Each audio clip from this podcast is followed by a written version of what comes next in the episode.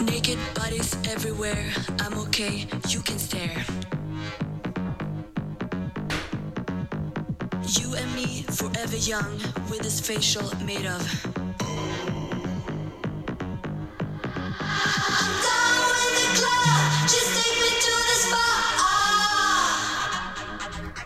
Vad gillar du? Sophie Tucker. Vet du, jaha. Hon är bra. Murder on the dance floor, va? ah, Men vet du vad, den får mig tänka på Madonnas uh, Vogue. ja, just det, för den här... Uh,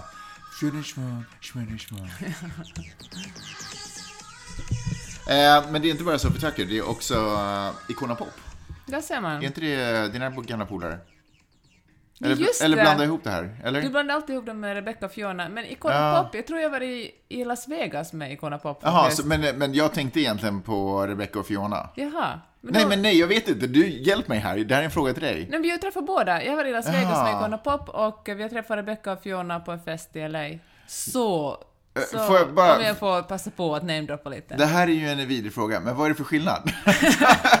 vilka är, vilka är, alltså Rebecca och Fiona, vad fan, varför kommer jag inte på det på raken? Nej men de träffade vi hos uh, Erik och Sofie. Nej, vet du vad? Du måste åka hem Ja, för att klippa en podd. Så du fick aldrig träffa dem. Det är därför du inte kom på vem det är. ja, jag fattar. Jag har ju inte träffat någon av de här, det är bara du som hänger med coola människor. Eh, men vilka, vilka är trevligast då? Men jag talar inte så mycket med Icona Pop, så vi får väl säga Rebecca och Fiona. Okej, eh, bara så man får lite...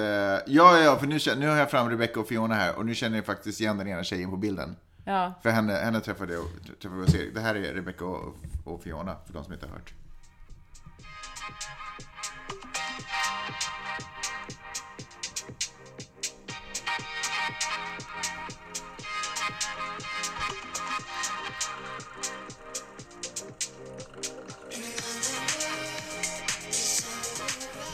Det är väl Ja. mysig musik? Jag måste bara säga att jag kan ju verkligen inte påstå att jag känner dem. Nej, ni, du menar att eh, de, inte, de har inte hört av sig när vi har varit i Stockholm? Nej, vi, de har verkligen inte hört av Peppe, sig. what's up? Men det är ju massa, andra som har hört av sig när de var i Stockholm. Vi är i Stockholm! Ska vi hej! Hej, Hjärtligt Stockholm! välkomna till podcasten som heter Magnus och Peppes podcast. Eh, vi kommer ganska långt köra utan jinglar idag, för jag har inte med mig stora jingeltrumman.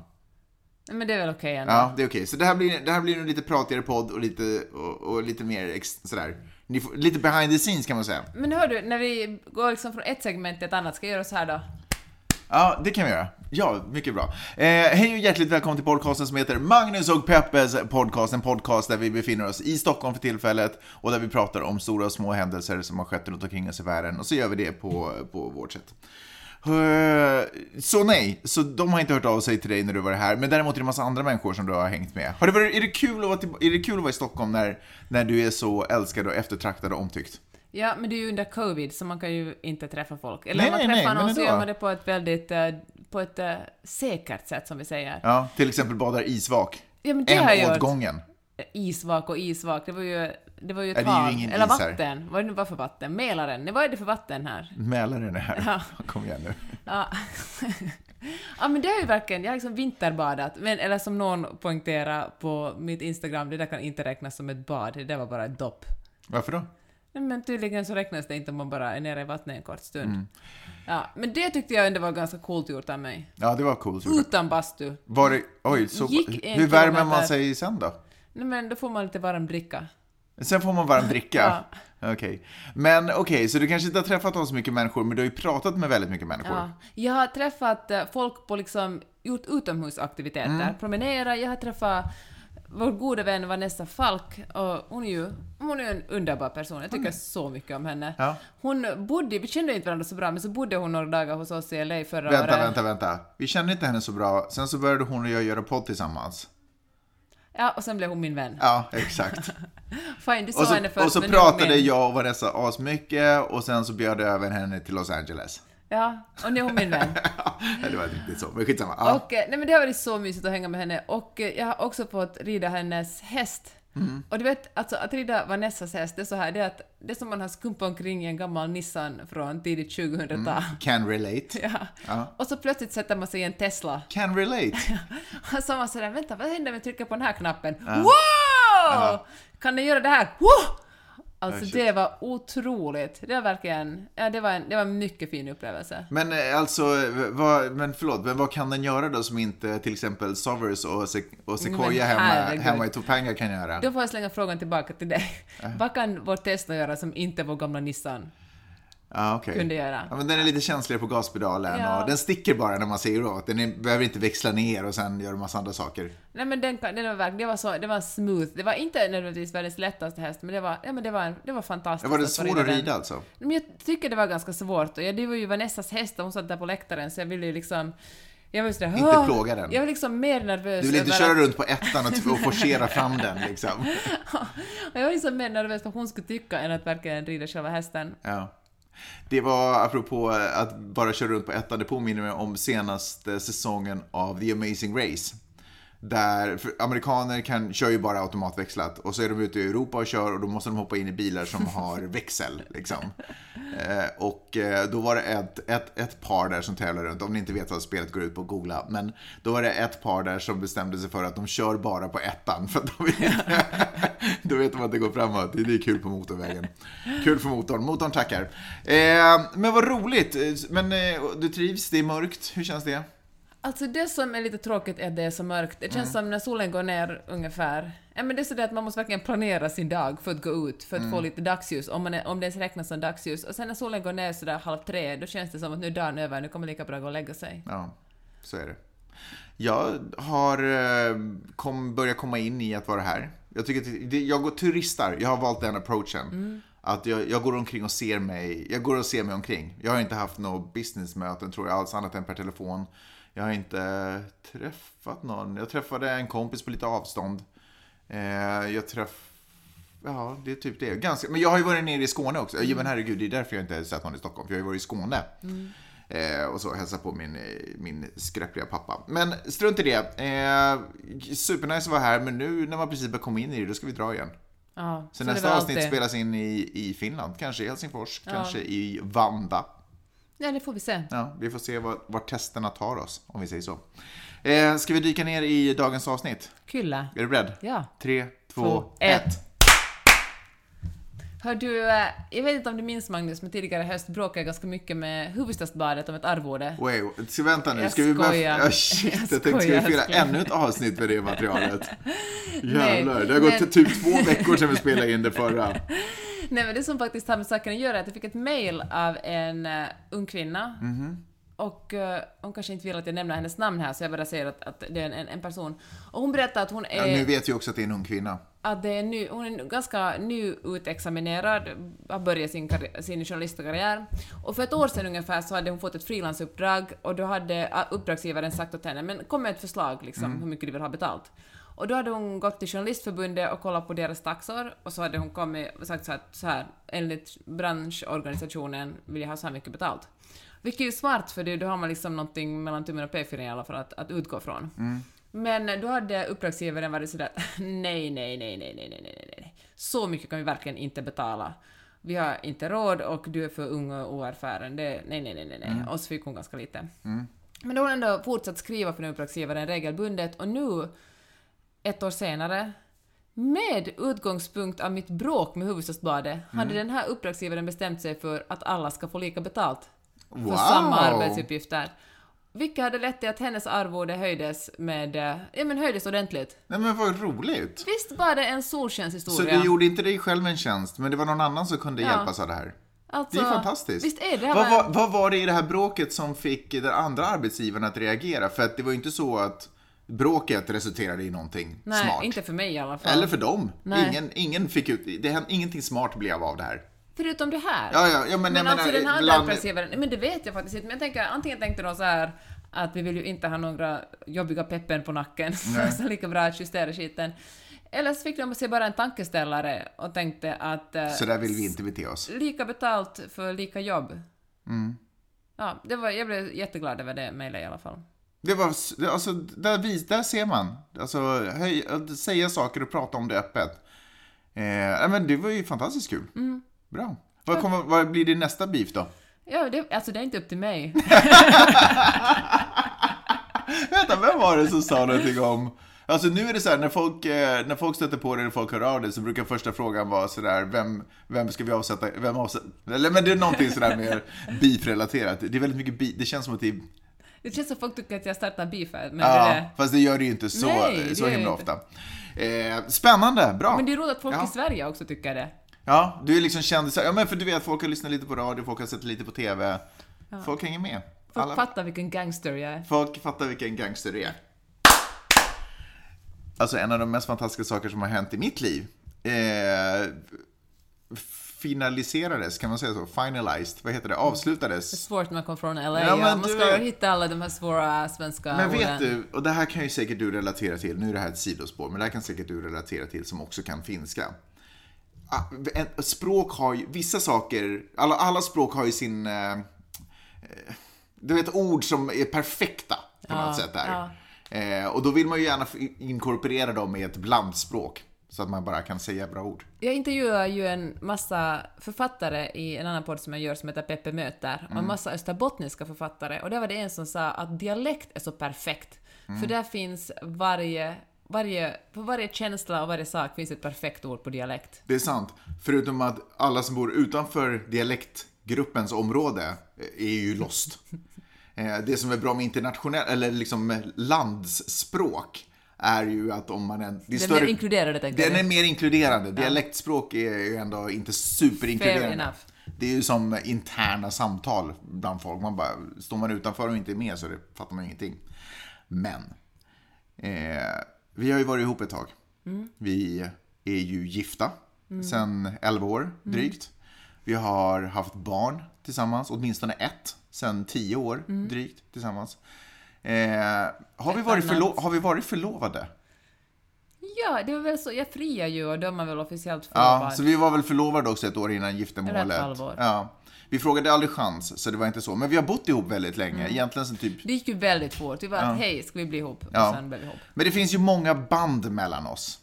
Men inget så stort Och starkt. och starkt som jag tyck- tycker jag, som knöts idag officiellt egentligen. Eh, idag bildar du och jag ett eget gemensamt aktiebolag. Hur magiskt är inte det?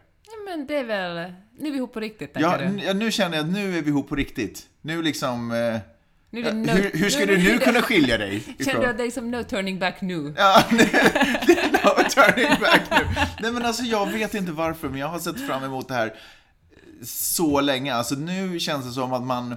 Ja, men du vet, du jobbar lite på din firma och så gömmer du dina pengar i din kaffeburk som du har på ditt eh, SEB-konto ungefär. Och jag, och jag jobbar lite vidare på mitt. Och, och så delar vi med oss till varandra och köper saker till varandra och gör gemensamma utflykter i världen.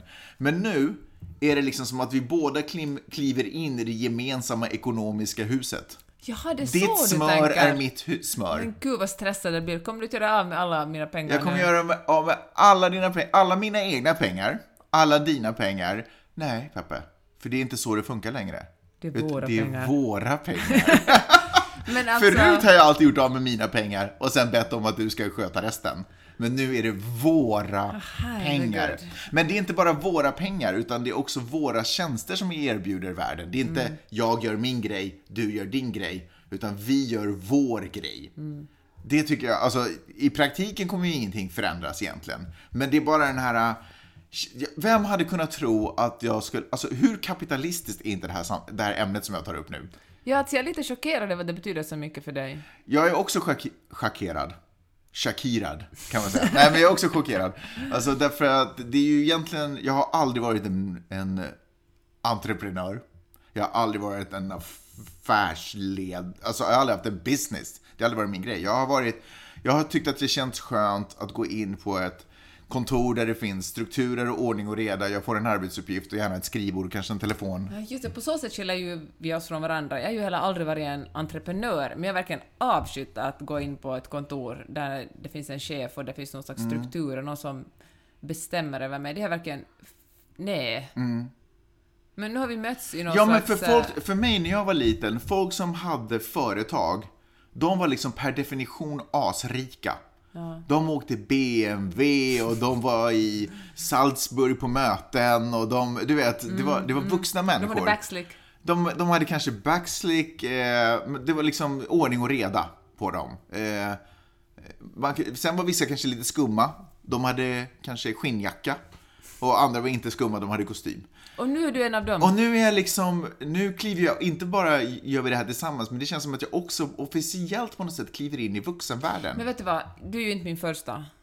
Du är inte mitt första AB vill jag säga. Jag har ju ett AB med en annan person också. Ja, det är sant. Och, eh, och jag kan verkligen... Men är ni också ett team?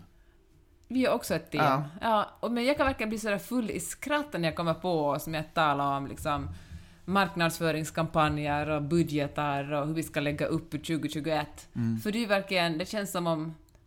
Ja men det känns som, som en lek. Mm. Trots att det är sånt som andra människor, som entreprenörer håller på med. Ja. Ja, nej men precis. Eh, Folk som, eh, som, kan, som är bra på att räkna, Ja. matte, som direkt instinktivt hör, när någon säger någonting, hör om det är en bra eller dålig deal. Ja. Och bara klipper saker och ting och får saker och ting att växa. Nej, jag tycker det är magiskt. Jag tycker det är, så- alltså, jag tycker det är så jäkla coolt att vi, nu gör vi allting, vi gör allting tillsammans nu Peppe. Officiellt. Det är stort. När barnen lämnar oss så har vi fortfarande AB kvar. Var tredje bebis ja. liksom. Eh, Ska vi säga vad det heter? Ja, såklart. Ja, det heter Montana Avenue Media Group. Alltså det är, det är mäktigt. Det är ett bra namn. Ja, ja nej, men alltså jätte, jag, är så, jag är så glad och tacksam att jag får göra det här med dig Peppe. Jag, jag är så, det här är så stort och fint för mig. Att vi, att vi är liksom ett eh, team på alla tänkbara, privat, eh, eh, nöjesmässigt, jobbmässigt, allting. På alla sätt är vi ett team. Det tycker jag är grymt. Ja, det är vi verkligen. Ja. Okej, nu är det här på... Så nu är det så här, om någon fuckar med dig, då fuckar de med bolaget. Och då... Då jävlar! Händer det. Ja, nej men det är kul. Eh, välkomna till eh, ett nytt tidevarv. Vi går vidare. Kan vi tala lite amerikansk inrikespolitik? Ja, Ja! Jag vet inte, roligt. kan vi göra det längre? Det är ju två veckor sedan vi var hemma. Hör du... I- Ja, no, inte riktigt, men i alla fall. Hör du, så här är det, det är ju ett val den 5 januari i Georgia. Har vi talat om det? Mm, senatorsvalet Ja. ska göras upp nu. Precis. Eftersom förra valomgången så blev det så tight så då har de en regel som säger att då måste det göras om. Precis. I, äh, I Georgia, som i många andra delstater, måste en, del, en, äh, en kandidat få minst 50% av rösterna. Vi har snackat om det många gånger. Ingen av de här kandidaterna finns, fick det. Och ja, men det snackade vi om senast också, Mm. men nu närmar sig verkligen de här, eh, de, det här datumet den 5 januari när man ska välja att är det så att, att eh, Republikanerna kommer att ha kvar sin majoritet i senaten eller är det så att, eh, att Demokraterna kan nappa två platser? Och eh, förr i tiden, eller tidigare för. Jag tror att två platser i och för sig bara ger 50-50. Men, Exakt, inte tror så är det. ja, men då står vicepresident Kamala Harris där och vippar Ja. över flaggan till Demokraternas Precis. håll. Och det är ju en otroligt eh, svag majoritet som Demokraterna får om de lyckas vinna de här platserna. Eftersom, eh, ja men det är den svagaste man kan tänka sig. Precis, Mm. Ja, det kan man säga, för det är 50-50. Ja. Nej, nej, men plus Kamala Harris, de har ju ändå en majoritet. Ja, ja, säga. jo, absolut. Och eh, det är ju inte heller... Varför är det roligt? det var bara, ja, nej, Ja, jag någonting självklart? ja. Ja, okej. Men, eh, men det så, och det kan ju verkligen vara så att de här senatorerna inte alltid röstar enligt parti. För det finns ju senatorer, demokratiska senatorer, som eh, sitter i, eh, i ganska konservativa delstater och motsatsen. Ganska liberala republikaner som sitter i ganska liberala delstater. Mm. Och då kanske de röstar enligt demokraterna. Och, eh, så det är inte alls 100% Nej, säkert, nej. det är inte alltid som man röstar enligt parti. Och, men då finns det någonting, kommer du ihåg House of Cards? ja. Och Frank Underwood, han Ja. jobbar ju under var det första och andra säsongen som en whip. Kommer du ihåg det? Mm, Kanske man ska se om den säsongen. kanske. Och... eh, Jag tror inte det finns på Netflix längre. jaha, på grund av Kevin Spaceys grund övergrepp. ja, eh, jag jaha, tror att den togs bort. Ja, kanske vi inte ska se det. Men jag ska, men, ja, jag ska inte svära på det, men i alla fall. Och, men då finns det sådana här whips som han då spelar den här säsongen, som Mm. försöker få de här eh, senatorerna att, speciellt när det är viktigare eh, omröstningar, att rösta enligt parti. Och gå runt och, och liksom försöka övertyga Mm. Alltså dem. piskar folk in i ledet. Precis. Folk som försöker eh, det. gå lite ut och Ja. göra sin egen grej. Så bara, tillbaks. in. Ja. Visst är det alltså, det känns också... Och det, het, det kallas för whip också. Det kallas för det, whip. det är ganska coolt. Ja. Och eh, ja, så jag tänker att, att de här whipsen kommer kanske att få mycket att göra nu under, om det blir Ja, för nu är det ju jätteviktigt att Ja. alla röstar eftersom det är så skrangligt Exakt. Ystad. Och egentligen är det väl annars också, om det blir 48-52, är det ju också en, en, så, pa- en det är ju inte en superstark ma- majoritet ifall, ifall ingenting händer, utan Republikanerna har kvar alla sina platser. Så Då känner man ju också att det här är ju någonting som också, WIP är ju den ena sidan av myntet, men den andra sidan av myntet är ju också att det här öppnar ju upp möjligheter för eh, enskilda senatorer att ställa krav. Om inte, ni, om inte vi börjar göra så här, då kommer inte jag rösta för men den här verkligen. grejen och den här grejen. Ja, det kommer att vara ett hårt landskap i senaten oberoende hur den här 5 januari går. Både Joe Biden hade ju varit nere och försökt lobba, eller inte försökt utan lobbat, och eh, Donald Trump har ju också varit i Georgia för en vecka sedan och lobbat. Donald Trump hade väl talat nästan bara en timme om sig själv och, och valfusk och ganska lite om de här senatorerna. Mm, till skillnad från alla andra gånger som han har varit ute och lobbat saker. Men precis. Men, eh, men sist hade han ändå sagt att, att eh, kom ihåg att det är viktigt att ni röstar, för det har varit ett ganska stort problem för Republikanerna att eh, Donald Trumps anklagelser om valfusk har gjort att folk verkligen inte ens vill gå till valurnorna, för de känner Nej. att det är ingen poäng för oss att rösta eftersom det ändå är valfusk. Demokraterna kommer ändå att att hitta på något fuffens. Och då har han ändå lyckats pressa in att gå nu, kom ihåg, att- kom ihåg att rösta, ni måste gå och rösta.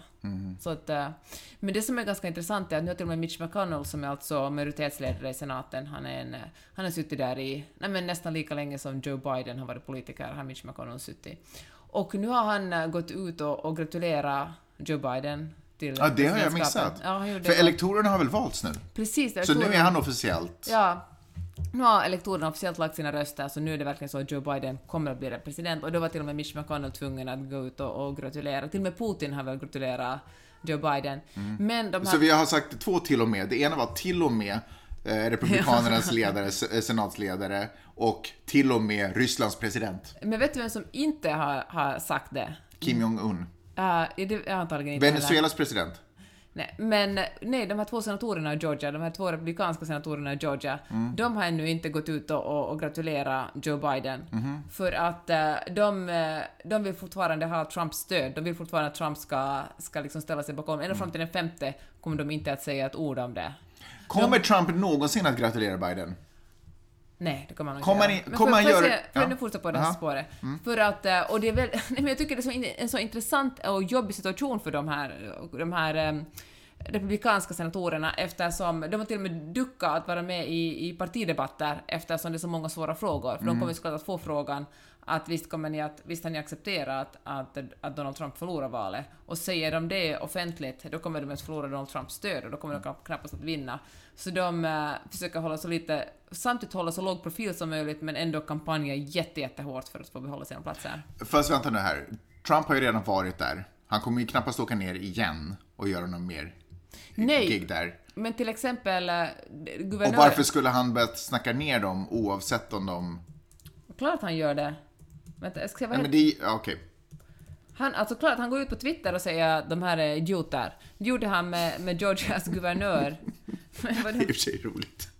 Nej, men Georgias guvernör så har varit ett jättestort fan av, av eh, det kan jag inte kolla upp för vi har inte internet exakt vad han heter, för jag kommer inte på det utan till. Men eh, alltså internet har varit ett så stort problem. Det är alltid när vi reser. Alltså det finns ingen wifi vart man än vänder Mest sig. när vi är i Sverige faktiskt, men Ja. okej. Åh, I alla fall, han har ju varit ett, ett jättestort Trump-fan och han liksom, Trump hjälpte honom bli guvernör i, i, i Georgia. Men när Donald Trump började anklaga honom för, att, för valfusk, då satte han stopp. Då var han sådär att nej vet du, det, så långt kan jag inte gå, det har inte varit valfusk i min delstat. Nej. Alltså. Och då vände Trump kappan direkt och började en hatkampanj mot honom på Twitter. Och det, det här heter Brian Kemp. Och eh, så här länge tog det innan jag kunde... Innan nätet kom igång. Och eh, så Brian Kemp gick från att ha varit Donald Trumps eh, favorit och liksom bara endorsad av honom till att vara motsatsen. Just nu hatar Trump honom och liksom smädar honom på Twitter. Och det är just det de här senatorerna är rädda för att... eh, Ja, att, bli de kommer få Donald Trumps vrede över Ja. sig. Eh, jag fattar det. En grej som jag spontant känner när du berättar de här intressanta sakerna från Amerikat. Och det är ju att, åh, vad spännande, undrar hur det går och bla bla bla. Eh, att jag inte riktigt kan, eh, jag kan inte känna elden. Jag kan Är det inte, sant? I don't feel the fire man. Alltså, Är det på distansen? Trump, nej, för Trump har förlorat. Ja. Allt är över. Det är liksom, det Men spelar... det är ju inte Nej, jag över. förstår det. Och Det är ju- till- Senaten är ju jätteviktig. Ja, hundra, såklart är den. Men Trump är i alla fall inte president. Det har varit förut så att det varit eh, presidenter och, och, och motsatta partiet har suttit med makt i senaten. Och det är klart, det blir bökigt och det blir dittan och datten och lagförslag går inte att driva igenom. Men det kommer inte drivas en trumpisk politik. Nej, Förstår du vad jag menar? Det kommer inte göra. För de, de kommer inte driva egen politik i senaten. De kommer ju bara rösta mot presidenten och de lagförslag som kommer från... Men de kommer liksom inte driva en egen politik. Nej, fast de kommer ju inte ha en republikansk politik fortfarande. De kommer ju att uh, De kommer ha republikanska... bromsa. Och man får ju komma liksom, alltså representanter De kommer bromsa. komma med. Exakt. Och det gick ju jättebra för dem- Men jag republikanerna tar i hell... representanthuset. Jo, jo, jo, men jag tar 100%, jo såklart, det också. Men jag tar 100% en positiv politik som bromsas än en negativ politik som skjuts framåt. Ja, ja, ja, ja. Förstår du vad jag menar? Ditt glas är alltid Nej, men halvfullt. vinkeln som det kommer ifrån. Trump är inte där och spyr ut galla, alltså... Sera, sera. Känns det som, som om du är en sån idrottssupporter som bara kollar på Super Bowl och jag har just kollat på någon jättespännande match i Little League Nej, men- och försöker, Ja, nej, men precis. få, det, få igång dig. Ja, men precis, den stora ligan är över, vi såg vem som vann. Jag, är liksom, jag, är jag har inga förväntningar mer på Trump och han, hans utspel är inte intressanta för mig. Om han någonsin eh, gratulerar Biden eller inte, det är inte relevant för mig. Han existerar inte längre. Han kommer återgå till att bli en eh, tv-kändis och, och det tycker jag att han kan fortsätta med. Och han kommer fortfarande att eh, engagera människor med... Men det kommer han att göra. Ja, det kommer han säkert göra. Men han kommer engagera människor som redan är engagerade. Mm. Jag har, och, och kanske det kommer födas några nya in till Trumpland. Men, men livet kommer liksom gå vidare. Mm. Förstår du vad jag menar? Nu har han en del av det förflutna. Han fick fyra år. Tack och lov att han inte fick fyra år till. Så han är dessutom en av de presidenter som, aldrig, som inte omvaldes. Det är väldigt ovanligt Vilket är ganska omvald. nice också. Ja, ja. Åtminstone fick han den lilla, sådär bistinget i sidan. Han, det talade vi också om när vi senast spelade in, men han jobbar ju nu hårt på att se om han kan benåda sig själv och sina barn i förväg. Mm. Och eh, en president har ju rätten att benåda Ja. folk. Men får jag säga en, inte, som det här, du bara, Så, men- åh gud vad jobbigt att säga någonting, du bara lutar dig tillbaka och säger ja, ja, ja, ja. Jo, men för att vi pratade om det här är- förra Men det här är avsnittet. intressant. Ja. Okej, för då lyssnade jag på en podd, jag minns inte vilken NPR Alltså har du fått den, all den här informationen från vårt förra avsnitt? Ha, ha, ha. Lyssna nu, jag tar det här vidare, det här är så intressant tycker Ja. jag. För att, eh, då talar man, så lyssna på den, på den talar om kan han benåda sig själv, det har aldrig hänt, det är unprecedented. Ja. Det- Man bara, okej, that's a deal break. Ja, verkligen. Men, eh, men det kan han kanske göra. Men det som är intressant är att antagligen, det kommer att vara väldigt svårt att få honom, det var The Argument på New York Times faktiskt, som de talade om det här med, med en, en advokat. Det kommer att vara väldigt svårt att dra Trump inför rätta, för det har man ju, det har ju många som hatar Trump har varit att men nu kommer han äntligen att, nu, kan han, nu är han inte immun mot lagen längre, nu är han en vanlig dude liksom som, som vi kan, så kanske han benådar sig själv federalt, men på delstatsnivå, så we got him. Ja. På med knappen. Ja.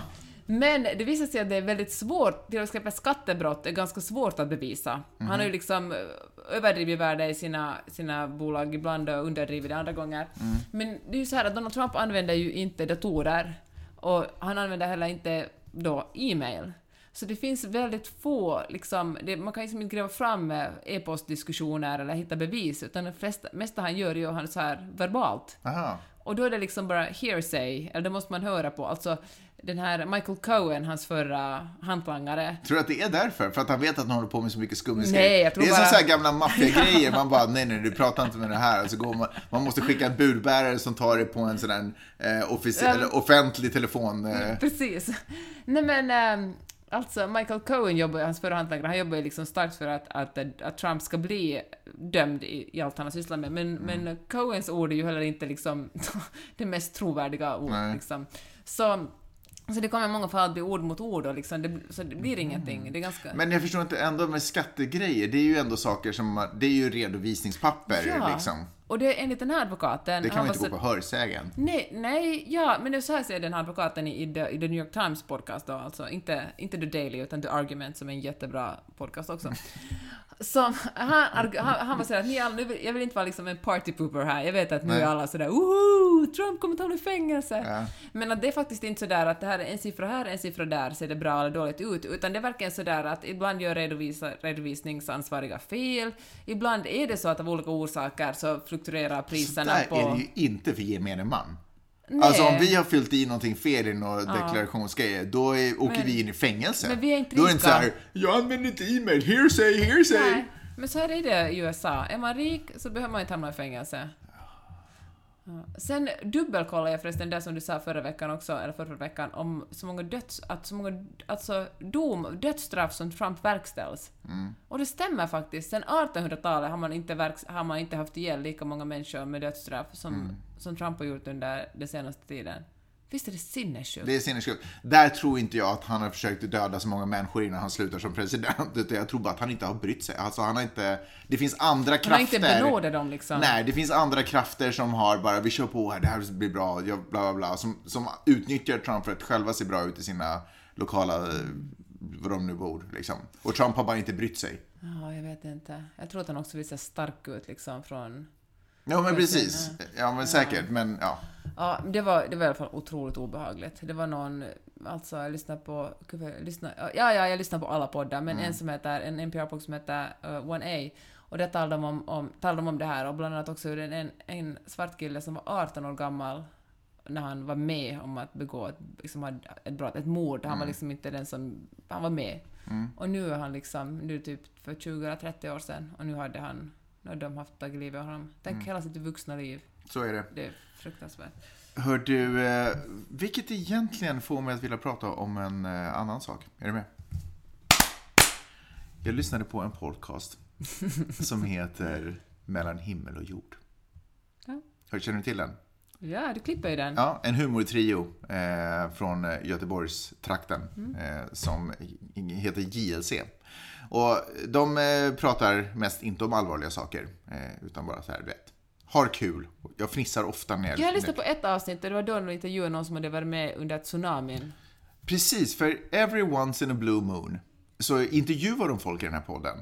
Och då får ju andra människor berätta otroligt intressanta historier. Och då försöker de få liksom folk som har varit med om saker. Men det här avsnittet, så, och det där är ett bra exempel på ett ganska, alltså otroligt intressant och avsnitt, gripande ja. och sådär. Och spännande och bara wow, få, ja men sådär, följ, ja, man var nästan där. Men i det avsnittet som jag tänker på, då intervjuade de det som, jag tror att avsnittet heter Han är Sveriges rikaste sosse.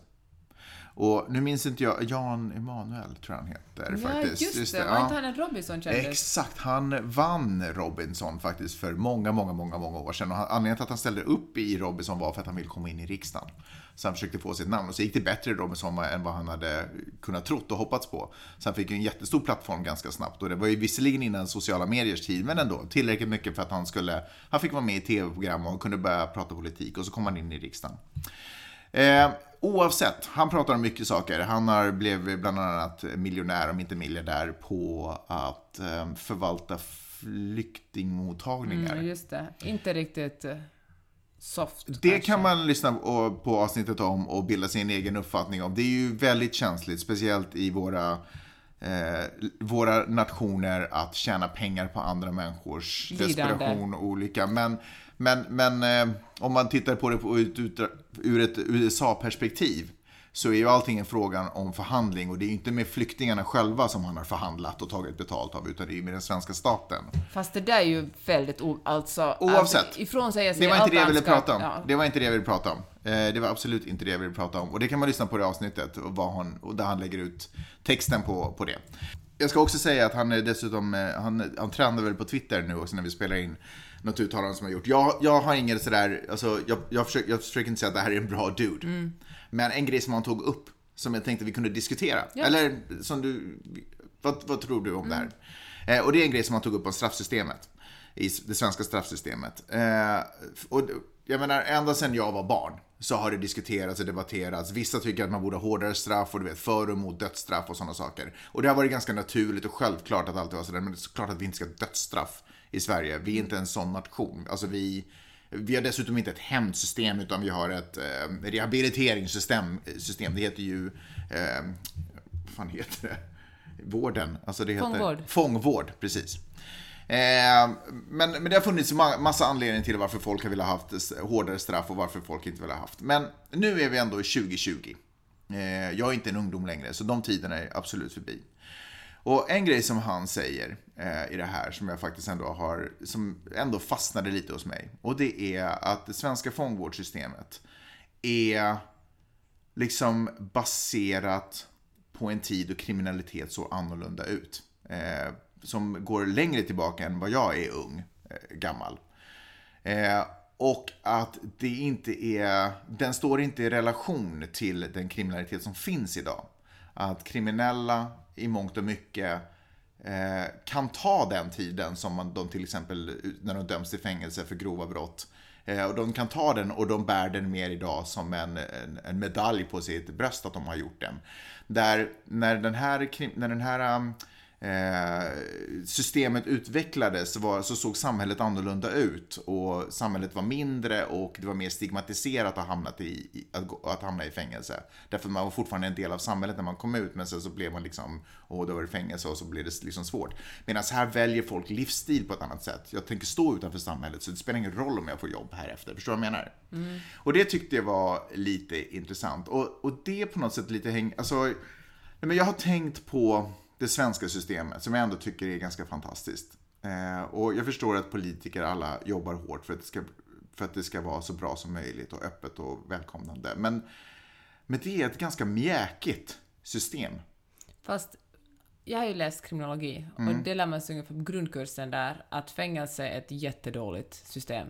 Mm. Alltså, man blir inte... Alltså de som har suttit i fängelse blir sällan rehabiliterade. Och det är det Sverige har försökt gå, försökt göra det så bra som möjligt. Ett, dåligt system så bra som möjligt. Mm. Eftersom har du suttit i fängelse, då är risken mycket större att du kommer att hamna där igen. Ja. Alltså de kontakter du knyter i fängelse är inga kontakter som är så bra för dig. Så jag har svårt att tänka mig att... Men det är ju en hel Nej, men precis, men, då måste man ju förändra. Alltså, men tänk om den båten har gått. Den båten har gått där drömmen om att folk går in i fängelse, rehabiliteras till, eller till fångvården, rehabiliteras och kan komma tillbaka ut som skattebetalande människor och, och fungerande samhällsmedborgare. Tänk om det tåget har passerat. Men Tänk vad... om den kriminaliteten inte existerar längre. Men vad tror du tycker det är bättre i USA där man kastar barn kan sitta på livstid i fängelse? Nej, där det, folk verkligen ruttnar nu där. Nu tog det ju verkligen. Nu vet, slängde du pennan helt in i Jag väggen. vet, men jag menar det är liksom, det är ju det andra, den andra extremen. Jag tror, jag tror verkligen inte... Nej, jaha, men vänta, så du, du tycker ändå att det systemet vi har här är en extrem? Nej, men jag tycker att här, i Sverige har man ju, jag tänker så här, det finns ju säkert länder där som är ännu värre än USA, men USA mm. har ju ett väldigt grymt system. Alltså det är väldigt många hamnar i fängelse, ett väldigt rasistiskt system och ett system som är pro problematiskt på grund av att det är så privatiserat, där det är människor som tjänar jättemycket pengar. Precis, och det är väl det som är problemet med amerikanska ja. fängelser, att det är privatiserat. Nej, det, nej det alla fängelser är inte privatiserade och det, ja, det är ett stort problem. men, men straffen, att straffen är så hårda, att till och med finns dödsstraff, är mm. ju ett jättestort problem. Att man kan leva hela sitt liv i fängelse, att det inte finns någonting liksom det kanske inte finns något hopp för en alltså om man hamnar i fängelse. Kan... Jag hör vad du säger. Jag hör 100% vad du säger. Jag, och observera, jag förespråkar inte dödsstraff. Jag förespråkar inte eh, meningslösa fängelsestraff som inte fyller någon funktion. Men jag börjar, kanske det har eh, såtts ett litet frö av tvivel i mitt bröst att den svenska, svenska staten, eh, svensk, liksom, våra politiker har eh, gjort en schysst bedömning av det här och verkligen tagit till sig de senaste forskningsrönen kring det här. Vet du vad jag tänker? Mm. Jag tänker att det här är ett ganska, en ganska naturlig fortsättning om du och Jan Emanuel och säkert flera andra tänker så här på på något sätt hur Sverige, hur liksom, vad man har sett, det Sveriges liksom um, värderingarna i Sverige, hur mycket man har ändrat. Sverige har ju traditionellt varit ett land som har tagit emot flyktingar. Mm. Nu har ju Sverige mycket strängare flyktingpolitik än till exempel Finland och Danmark och många andra länder. Sverige har generellt varit folkhemmet, vi tar hand om varandra. Ja, och all, nu tar du inte på mm. mig. Ja. Och allt det håller på att luckras upp och då är det väl bara en, en naturlig följd att mm. man börjar också se över fängelserna. Och jag mm. tycker det är jättesorgligt för jag tror det, det handlar liksom... Och jag tror verkligen inte att lösningen på kriminalitet är fler fängelser och hårdare straff. Jag, jag, tror absolut inte det. Alltså, kanske en annan sorts av rehabilitering och, och kanske att se att varför kom... Att, att, alltså fängelse, det är ju bara en... en liksom, det är som att ge verkmedicin åt någon som har ont. Det är ju inte en lösning på ett problem. Måste ju, jag tycker att, att problemet ligger ju någon annanstans, liksom längre bak. Hur kommer det sig att krim, kriminaliteten ser ut så här? Kanske det också grundar sig i att, uh, i att folkhemmet håller på att upplösas, ja. i att vi inte tar hand om varandra på samma sätt. Nej, men, men vi bryr oss inte om folkhemmet längre. Förstår du? Att det är så många saker i Sverige som har ändrats. Det här är inte Tage Erlanders eh, 50-tals, eller när han nu levde, liksom Sverige. Det här, är ett annat, det här är ett annat land idag. Och det förändras hela tiden.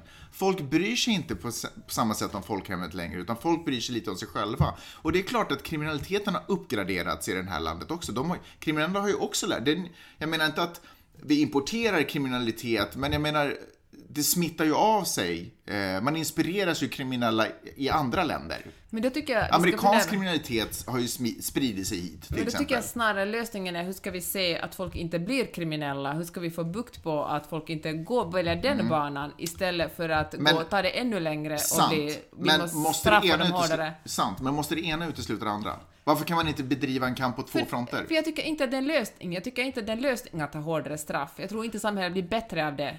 Jag tror För- tvärtom blir samhället blir mer uppdelat av det. Att samhället blir liksom... Jag tror det är ett sämre samhälle med långa och hårda straff. För en funktion med fängelse är ju att få bort kriminalitet från gator. Av, det finns ingen avsk, alltså avskräckande på fängelse. Det trodde man någon gång i tiden att det var ett, ett, att om du inte är försiktig hamnar du i fängelse. Men det gäller ju inte. Det har liksom aldrig haft någon funktion. Och att folk... Men stämmer det verkligen? Ja, nu är det ju länge sedan jag läste det här, men jag läste det här 15-20 år sedan på universitetet. Ja. Sa man så. Men, alltså så här, kolla, titta på den här grejen. I, eh, I Spanien just nu så är det ju corona-lockdown. Mm. Man får inte gå ut. Och jag hörde senast idag då att går man ut eh, och bryter mot det så då får man 1000 euro i böter. 1000 euro böter skulle nog få mig att hålla mig inne. Förstår du att jag menar? Att det finns ju en poäng med straff. Det kan ju förändra folks beteenden.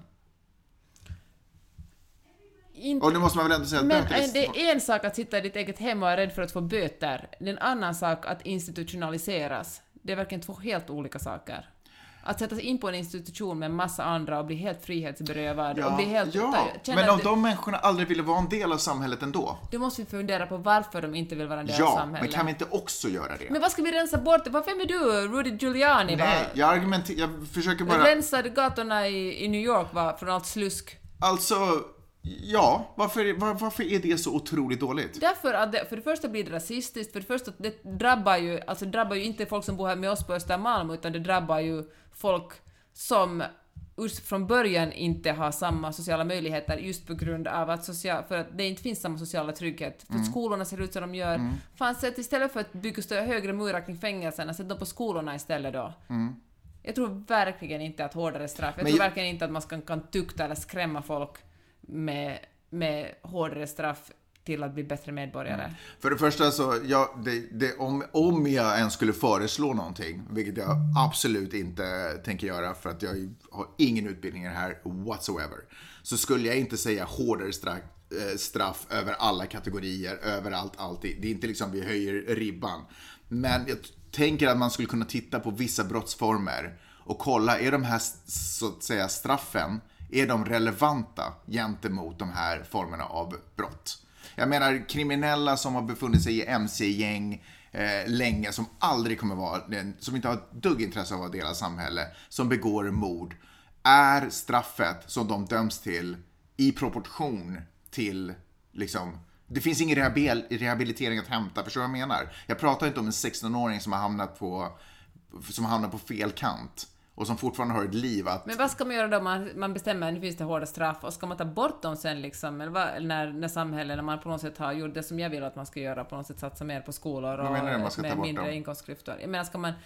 Nej, men jag, jag tror att det alltid kommer finnas människor som har bestämt sig för att jag vill inte vara en del av det här samhället och andra människors liv är inte värdefulla för mig, så jag tar dem. Men jag- De tänker jag att de tar man i nacken, sätter in i fängelse och släng, slänger nyckeln. Och så kan de vara där. Va? Alltså det är Och då- så jävla populistiskt. Jag får panik men när du säger men sådär. däremot, unga människor som kanske begår samma sak, där finns ju möjlighet att jobba vidare. Alltså- det, då, man kanske kan ha fängelse och fängelsevård. Ursäkta Magnus, det där känns verkligen, det känns så populistiskt. Det känns lite såhär Sverigedemokrater. Men För varför det, då? Det, det känns så förenklat. Som att säga att det finns onda människor och goda människor och nu ska vi plocka ut de onda människorna och sätta dem i fängelse, ta bort dem från våra gator Men och vad de är, det för fel, människorna. vad är det för fel på tanken att Hells Angels ledare sitter i fängelse för evigt? För att vi, nej jag tror verkligen inte att för evigt är ett bra fängelsestraff. Men vad är, vad, är, vad, är, vad är nackdelen där? För att det är ett människoliv trots allt. Om vi inte respekterar Nej, men om han, människoliv... han, om han inte respekterar människoliv Men alls, det här är inte och han vill inte Bibeln. vara en del av Det här är samhället. inte Bibeln, det här är inte öga för öga, tand för tand. Vi lever i ett... vi- Jag, vill, jag tror att... Men det- han gör ju också men stadens gator farliga. Då, kommer jag till, då tänker jag tillbaka till det där med, med värderingar. Vilka Konstigt. värderingar vill vi ha? Vill man tro på människans Jag godhet? Vill förstår dig, jag hör dig. Men var, vad är... Vad ger vi upp om vi tar Bandidos VD, eller vad de nu heter, eller något annat ens, inte fan vet jag, men något farligt gäng, eh, som är i medelåldern. Tar och sätter den personen i fängelse och aldrig öppnar den dörren. För att jag tror att om det finns en sån möjlighet, då kanske man börjar vid Bandidos, och sen kanske kommer någon annan som, ah fan vi slänger in honom också, och så kommer den tredje, och så kommer vi till den där 16-åringen, Mhm. och, eh, och så råkar det vara ett populistiskt parti som sitter i, Men- sitter i riksdagen, och plötsligt har vi, plötsligt har vi vant oss vid liksom att, att det är helt okej att slänga in människor på Ja, Jag vet inte, jag tror att det går att dra en gräns. Jag tycker att det du beskriver egentligen har hänt fast åt andra hållet kanske, skulle jag vilja öppna upp tanken för. Att vi ger alla en chans hela tiden, så det spelar ingen roll om du har styckmördat någon gång på gång på gång på gång på gång. Du kommer ändå ut efter något år. Och, kan, och, år, nu stämmer väl om... och kan man göra samma sak igen? Nej, men det finns ett väldigt generöst benådningssystem, verkar det finnas, i svensk Ja, jag är kriminalvård. tyvärr inte så insatt i svensk Nej, kriminalvård, det är inte jag heller, Så men- jag vill inte komma, jag kan inte uttrycka mig om, om vad som, Men vilka verk, straff man får. men det man- verkar som att det du är rädd för att det liksom ska accelerera, att det på, nu ändå befin, verkar vi befinna sig i en period där det devalverar. Ja, det vet jag heller Och ingenting har gjort om. ganska länge. Det vet jag faktiskt inte heller om det devalverar. Men det som jag tycker är att, eh, att det är inte ett samhälle, där man ser på människor så, är det inte ett samhälle jag vill leva i. Jag tycker det, men jag tycker det är obehagligt den tanken att eh, liksom någon sån där, vad heter det, Samurabis lag liksom, att, om någon, att vi ska ha ihjäl de som har haft ihjäl andra människor. Det är så jävla Men barbariskt. så här, om du, om du har en väns, ni har en vänskapskrets och det är en person som helt tydligt inte var en del, vill vara en del av den vänskapskretsen och som bara förstör för alla hela tiden. Men ska inte den personen bort ifrån vänskapskretsen då? Fast det är inte alls samma sak. Alltså att, Men det handlar ju grupp- att låsa in en annan, att institutionalisera människor, låsa in dem med andra och liksom bestämma, ta bort all kontroll från dem. Inte få bestämma sig när du ska sova, vad du ska äta, hur du ska röra dig. Det är liksom... Det är ett jättegrymt straff. Jag vet att det låter, det låter, att det låter så rätt åt dig, men och jag tycker det finns såklart orsak att människor sitter i fängelse, men jag tror varken tusen gånger mer på rehabilitering Men varför ska vi överhuvudtaget ha fängelse då? vi har ju fängelsevård, ni har ju fängelsevård här i Sverige. Mm. Det folk, folk uppenbarligen behöver hjälp. Ja, ja. Jag hade väl ingenting för det där samtalet. jag skojar bara. Ja, men det var i alla fall, det väckte, det, väckte, det sådde ett litet frö i mig. Alltså det, Men så det mina åsikter lite fröjdiga också, eller var det helt Jo, men alltså jag, jag är den åsikten, men jag kan inte riktigt påstå att du har eh, fått mig att komma tillbaks till landet verklighet, eller den verklighet jag vill leva i igen. Jag är inte helt övertygad. Jag, Jag för jag vill ju också förstås se ett samhälle där vi alla behandlar varandra schysstare och ger varandra chanser att, att komma tillbaka och göra rätt för sig. Och där vi respekterar, och framförallt, där vi respekterar liv. Eh, och där vi respekterar människovärde. Men jag tror att ett Förstås. sånt system, om man nu på riktigt, alltså det var ju exakt det som Rudy Giuliani gjorde i New York, och han Ja. blev super, men när han var, han borgmästare där. Mm. Men det ledde ju i praktiken till att där alla svarta satt i fängelse. Och Jo, men jag förstår det. liksom- och, och, och det är inte det jag säger. Jag menar, det måste ju kontrolleras naturligtvis. Jag förstår att det är svårt att kontrollera och det kan bli och det kan utnyttjas av eh, rasistiska krafter och allt möjligt. Jag fattar Men det, det. finns inga så här explicita rasistiska krafter. Jag det försöker, inte, säga, samhället. jag försöker liksom. inte säga att jag vill inte ha invandrare hit för det skapar... Det, det jag inte säger är eh, invandrare skapar kriminalitet, bla bla bla. Det finns massa former av kriminalitet i det här landet. Och det, fanns, det finns galna människor som gör galna saker. Har ni det? Ska vi beskatta folk med jättemycket pengar mycket mer istället och vara jättenoggranna med att de inte tar ut sina pengar ur landet och sätta alla de pengar på skolan och eh, vård och, och liksom hjälpa folk med psykisk ohälsa. Ja, jag, jag tycker inte att... eh, Och liksom vara strängare mot dem istället. Ja, fyndigt Peppe. Fyndigt, Ja, men inte two can realistiskt. play this politician game. Okej gott folk, eh, det var allt jag hade att bjuda på den här veckan. Peppe var tvungen att dra på en photoshoot tror jag bestämt. Eh, super, alltså det är så jäkla kul att ni lyssnar, vi är så ohyggligt tacksamma. Eh, för att ni gör det, eh, för att ni supportar och sådär. Och eh, vi hörs om en vecka, tänker jag. Cirkus, något sånt. Och då är vi i Helsingfors. Ha det så bra, hej hej!